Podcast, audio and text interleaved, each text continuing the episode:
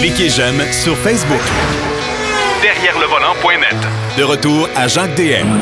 Troisième bloc de l'émission et Marc Bouchard a un essai à nous présenter, le Buick Envision et on va parler du F-150 Lightning. Ça a été le lancement, c'était le lancement cette semaine.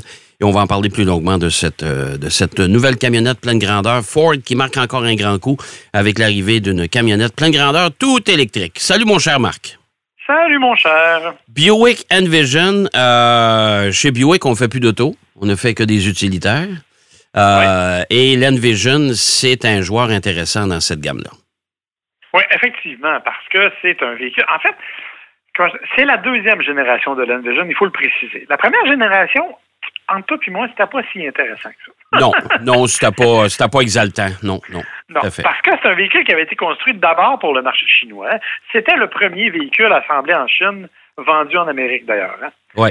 Euh, donc, de ce point de vue-là, ben, c'est peut-être que les intérêts n'étaient pas les mêmes. Euh, bref, euh, c'était pas c'était pas si intéressant que ça. On a refait l'Invision et ne serait-ce que du point de vue esthétique, on arrive vraiment avec un véhicule euh, qui est beaucoup plus attrayant maintenant.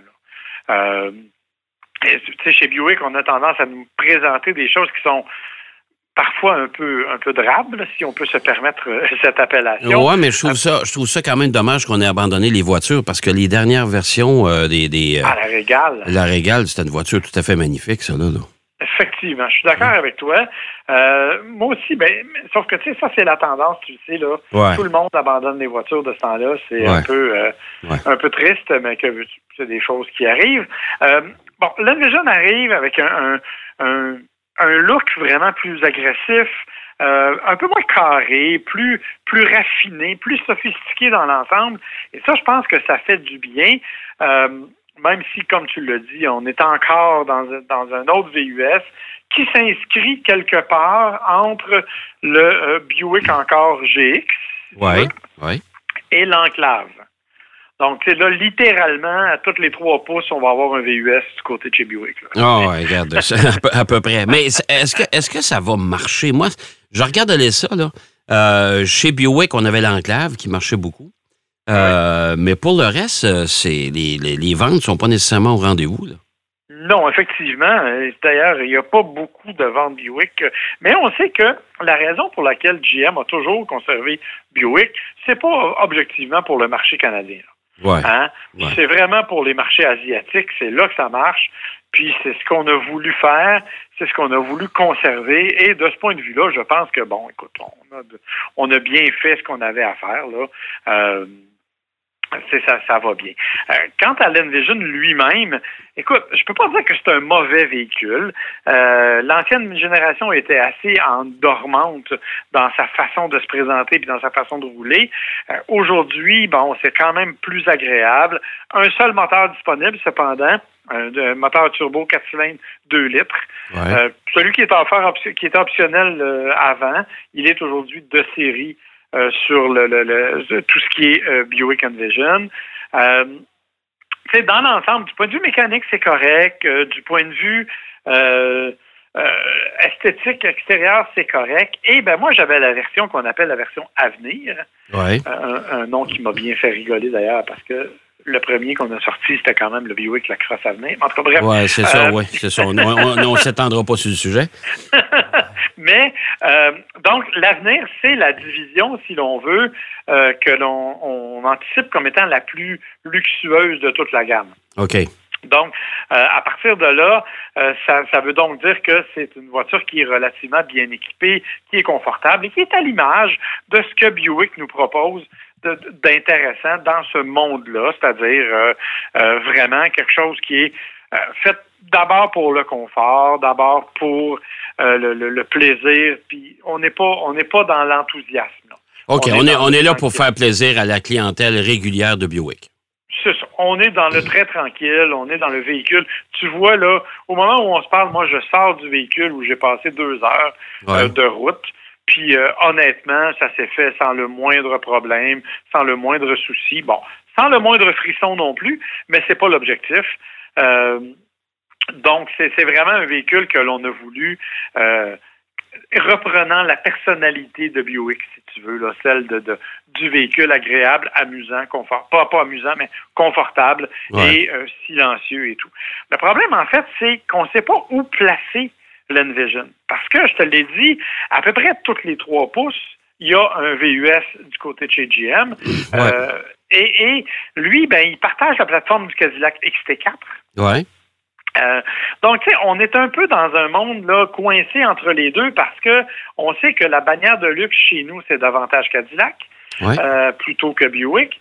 Donc, on n'est pas exactement dans la, la, la, la bonne euh, la bonne démarche, je te dirais, de ce point de vue-là, parce que les gens se garocheront pas pour aller s'acheter un Buick. Là. Ça, c'est, c'est- soyons francs. Ben, c'est pour, c'est pour ça que j'en viens à. Est-ce que l'avenir de Buick. Je comprends qu'en Chine, ça marche beaucoup, mais pourquoi garder Buick, exemple au Canada? là?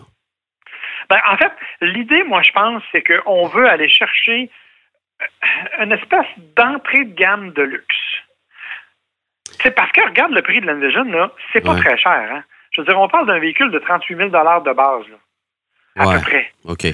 Tu sais, fait qu'on n'est pas dans un véhicule qui est extrêmement dispendieux. Je te dis pas que c'est le meilleur des véhicules, mais si tu cherches un VUS qui a quand même pas mal d'espace, qui est quand même relativement luxueux, excuse-moi, mais à 38 000 avec le rouage intégral, avec ce que ce que ce qui ce qui vient avec, qui est un moteur qui est pas désagréable et qui a une consommation raisonnable de 9,8 10 litres au 100 ou à peu près, ben tu te retrouves dans le panneau de quoi? Tu t'en vas vers le Mazda CX-5 Ouais, là, on- ouais, n'est pas tout à fait dans le même. euh, ouais, ouais, c'est vrai.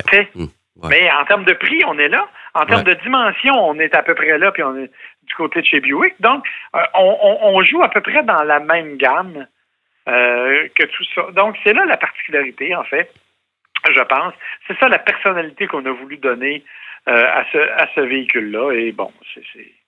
Bon, on je va. on- pense que c'est bien réussi. C'est pas, c'est pas un, c'est loin d'être un mauvais véhicule. là.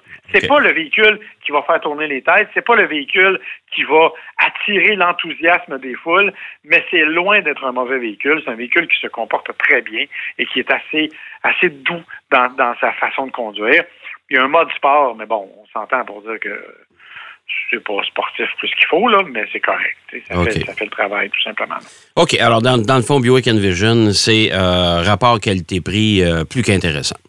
Exactement. Et un look. Quand même, on a considérablement amélioré le look. faut pas le négliger non plus. OK. Bon, euh, autre véhicule, et là, on ne l'a pas essayé personne, mais euh, il y avait le lancement cette semaine. On a fait ça un soir à 9h30 en plus. Euh, c'est l'arrivée du Ford F-150 Lightning 2022, la première véritable grande camionnette euh, tout électrique. Oui, et je suis obligé de te dire que Ford a bien fait les choses. Ouais. Mais vraiment bien fait les choses. Euh, je ne m'entendais pas à autant. Je suis très honnête avec toi. Je suis le premier à chialer que les véhicules électriques actuels ne correspondent absolument pas aux besoins des gens. Ouais. OK? Euh, les gens achètent des VUS, les gens achètent des grosses camionnettes. Tu sais, ça fait 55 ans que la camionnette série F de Ford est la, la, la, la camionnette la plus vendue au Canada. Depuis 5 ans, c'est le véhicule le plus vendu, toutes catégories confondues. Ouais. À un moment donné, il faut en tenir compte, là. Ouais, tout à Euh. Et, et actuellement, on ne le faisait pas. On n'était pas du tout dans ce monde-là. Euh, on, on offrait des. J'ai rien contre le, le Kona, là. Mais, tu sais, entre toi et moi, là, pour toi comme pour moi, c'est pas un véhicule qui est intéressant. Non. On n'est on n'est pas là, nous autres. là. On arrive dans un autre monde. Euh, donc, euh, je pense que euh, en faisant ce que Ford vient de faire, ils vont vraiment chercher ce que les gens veulent, c'est-à-dire proposer une vraie camionnette. Et pourquoi je dis une vraie camionnette? Parce que on a, oui, on a bien sûr la motorisation électrique. OK, on va régler ça tout de suite, là. Deux batteries, 370 ou 483 km d'autonomie. Ça, c'est les possibilités que tu as actuellement euh, avec le F-150. Oh, et puis euh, il faut avertir tout le monde, là, débarquez pas chez le concessionnaire l'année prochaine pour vous commander un Lightning puis commencer à le monter. Il y a une boîte de 5,5 pieds et ça Oui. s'arrête là. C'est un Super Crew, quatre portes, euh, boîte de 5 pieds, euh, de 5 pieds et demi et ça s'arrête là. Je veux dire, il n'y a, pas de- il y a pas de choix là, de... de, de puis c'est pas dans le 250 non plus, puis oubliez ça. là. C'est- Il y a un non, modèle, c'est est celui-là. Un modèle, Super Ouais. Crew, 5.5 pieds, tu l'as dit. Ouais. c'est- on est vraiment là.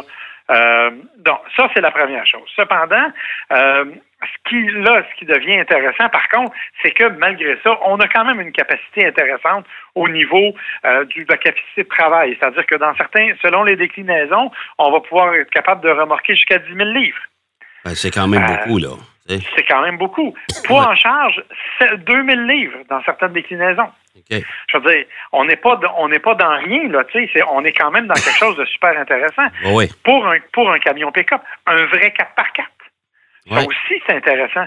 On n'a pas les, les 4x4. J'ai rien contre les rouages intégraux euh, électroniques qu'on nous propose chez d'autres chez d'autres marques, mais là, on arrive avec un vrai 4x4, comme on s'attend de la part d'un euh, d'un camion de cette nature-là. Ouais. Donc, Ford, de ce point de vue-là, a bien fait les choses.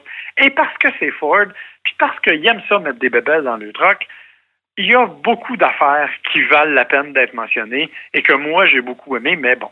Euh, un des premiers éléments, c'est comme tu le sais, un véhicule électrique, ben, ça n'a pas le même, le- la même grosseur de moteur qu'un véhicule à essence. Non. Donc, dans la partie avant, c'est un coffre qu'on retrouve en avant. Ouais, ça, c'est assez particulier. Les, les premières photos, c'est quand même saisissant. On n'est pas habitué à ça. Mais le Non. coffre avant s'ouvre jusqu'à la base du coffre. C'est-à-dire que toute la grille avant est, euh, est pris avec, est dans un seul morceau avec le capot. Et ça, ça se lève tout, ça. Exactement. Ouais. Et ça laisse place à un coffre qui est quand même imposant en termes de dimension. Oui, monsieur. qui se verrouille, qui est imperméable Ouais. et qui est doté de prises de courant et de prises USB. Hey, Imagine-toi. Ça veut dire que tu peux t'en servir littéralement pour faire un party, puis brancher tout ce que tu veux en avant, puis même mettre tes petits breuvages à l'intérieur parce que c'est fait pour ça. Tu as même un plancher que tu peux enlever le bouchon puis il va se vider. tu sais, Ouais. Bref, c'est vraiment fait pour ça. Ça, c'est le premier élément. Deuxième élément, ben, on a rajouté au F-150 Lightning des éléments que l'on a mis dans d'autres véhicules. Je pense, entre autres, à la balance intégrée. Euh, il y a une balance intégrée dans la boîte qui te dit si tu as trop de poids ou pas assez par rapport à la, à la réalité.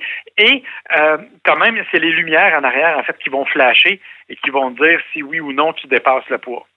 Hey. Fait que tu n'es même pas obligé de le peser. Mais ou moi- moi, je même considère- pour les choses en marche. Je, en marche. je, je considère pas que c'est un gadget, ça. Ben, C'est utile. C'est utile. C'est utile, mais il n'y en a jamais eu. On, a tout- on est capable de vivre sans, là. Il n'y en a jamais eu. Ouais, mais on en a vu aussi souvent des camions surchargés. Oui, effectivement. Mais ça ne veut pas dire que parce que ta lumière euh, euh, flash en arrière que tu n'auras pas nécessairement. euh, ouais.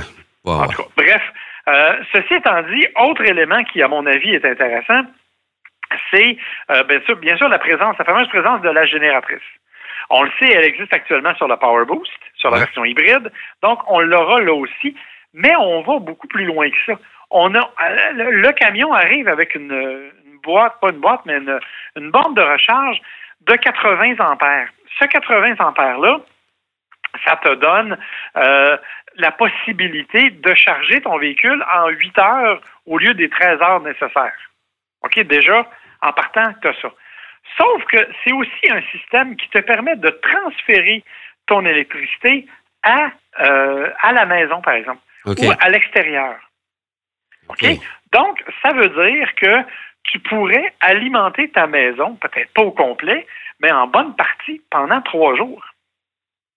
Donc, tu n'as pas de courant, tu branches ton truck, tu as de l'électricité dans la maison. Ça, c'est le premier volet. Et ils vont pousser la chose beaucoup plus loin parce qu'ils veulent avoir un système programmable qui va te permettre, chez nous c'est moins vrai, là, mais il y a des endroits où les tarifs varient en fonction des heures, hein, au Ouais. d'électricité. Donc, dans le jour, quand ça coûte cher, ton camion pourrait fournir de l'électricité à ta maison. Et la nuit, quand ça coûte rien, mais ta maison pourrait charger ton camion. OK. Donc, ça serait vraiment un échange au niveau de, de la grille. C'est assez particulier, c'est assez unique comme, euh, comme, système. Donc, euh, ça, ça, ça fait partie des choses qu'on est en train d'étudier actuellement. Euh, si on continue sur ce sens-là, euh, il y a aussi toutes sortes d'autres éléments. Là, bon, euh, Sync 4, la nouvelle génération qui va être installée.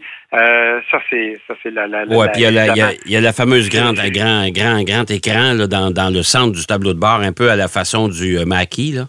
Exactement, donc c'est la même chose. Il y aura le fameux Blue Cruise. Le Blue Cruise, c'est le système de conduite semi-autonome euh, dont euh, euh, dont on a beaucoup parlé en fait du côté de chez Ford. Ce qu'ils ont fait, c'est qu'ils ont fait ce qu'ils ont, appelé le- la mère de tous les road trips. OK. Ça veut dire qu'ils ont fait un road trip complet, euh, puis euh, ils ont parcouru jusqu'à 160, 166 000 kilomètres d'autoroute partout en Amérique du Nord, incluant au Canada dans les provinces. Et euh, donc, ton auto, quand elle va arriver sur ces routes qui ont déjà été visitées par les gens, elles sont déjà cartographiées, si tu veux. Et là, on va pouvoir tout simplement laisser aller le volant et la voiture va se conduire d'elle-même quand elle est sur ces autoroutes-là. OK. Donc, évidemment, il va falloir que tu surveilles en avant, là, mais je veux dire, c'est quand même autonome à un, à un très haut niveau. Donc, on, on arrive vraiment dans un camion qui, qui, qui coche toutes les cases, comme je te dis, incluant l'autonomie. C'est sûr qu'en hiver, il va en avoir moins. Puis, je suis Ah sûr ouais, que sûr. si tu remorques 10 000, 10 000 livres, je gagerais pas ma paye de la semaine que tu vas faire 480 km avec. Non, moi non plus. Moi non plus. On s'entend. Mais c'est quand même extrêmement intéressant comme principe. Donc, ça, c'est le, le- le premier volet. Deuxième volet, prix de base, 58 000 pour la version commerciale. C'est quand même pas pire, ça. C'est pas cher, ça. Non. Évidemment, c'est pas admissible aux aides financières, là, mais à 58 000, si tu vas chercher un XLT, qui est la version à peu près la plus populaire du Ouais. F-150, Ouais. ben, il est à 68 000. Ouais, c'est pas si mal. C'est pas si mal. Ouais, Encore ouais. une fois, on n'est pas dans la folie furieuse. Non. Donc, je trouve que Ford vraiment vient de donner une solide claque sur le nez à beaucoup de gens en leur montrant, regardez, c'est ça. Et c'est pas dans 10 ans, puis c'est pas une silhouette complètement folle qui a l'air d'un truc dessiné par un enfant de maternelle. Non. C'est un vrai camion. Oui, on a mis des lumières autour de la calandre parce qu'on voulait faire quelque chose de différent, mais dans l'ensemble, C'est un c'est F-150. vraiment. Ouais. C'est un F-150, puis vous allez l'avoir dans les mêmes conditions. Alors, honnêtement, moi, je suis impressionné. À Euh, c'est rare que je dise ça d'un véhicule électrique, mais là, je Mais, euh, ouais, tout à fait. Hey, merci, mon cher Marc. Merci beaucoup. plaisir, mon cher. Et puis, je te souhaite une belle semaine, puis on se reparle la semaine prochaine. Avec plaisir. Bye bye. Merci. Bye-bye. Marc Bouchard qui nous parlait du fameux F-150 Lightning. Mon Dieu, il vient de tomber en bas de sa chaise, probablement. Euh, ben oui, qui nous parlait du fameux F-150 Lightning, euh, véhicule hyper intéressant qui va arriver euh, dans quelques mois. Euh, camionnette pleine grandeur, tout électrique. C'est déjà tout en ce qui nous concerne. J'espère que vous avez aimé euh, l'émission encore une fois aujourd'hui. Je vous donne rendez-vous bien sûr la semaine prochaine pour une autre édition de Derrière le volant. En attendant, soyez prudents et bonne route. Derrière le volant.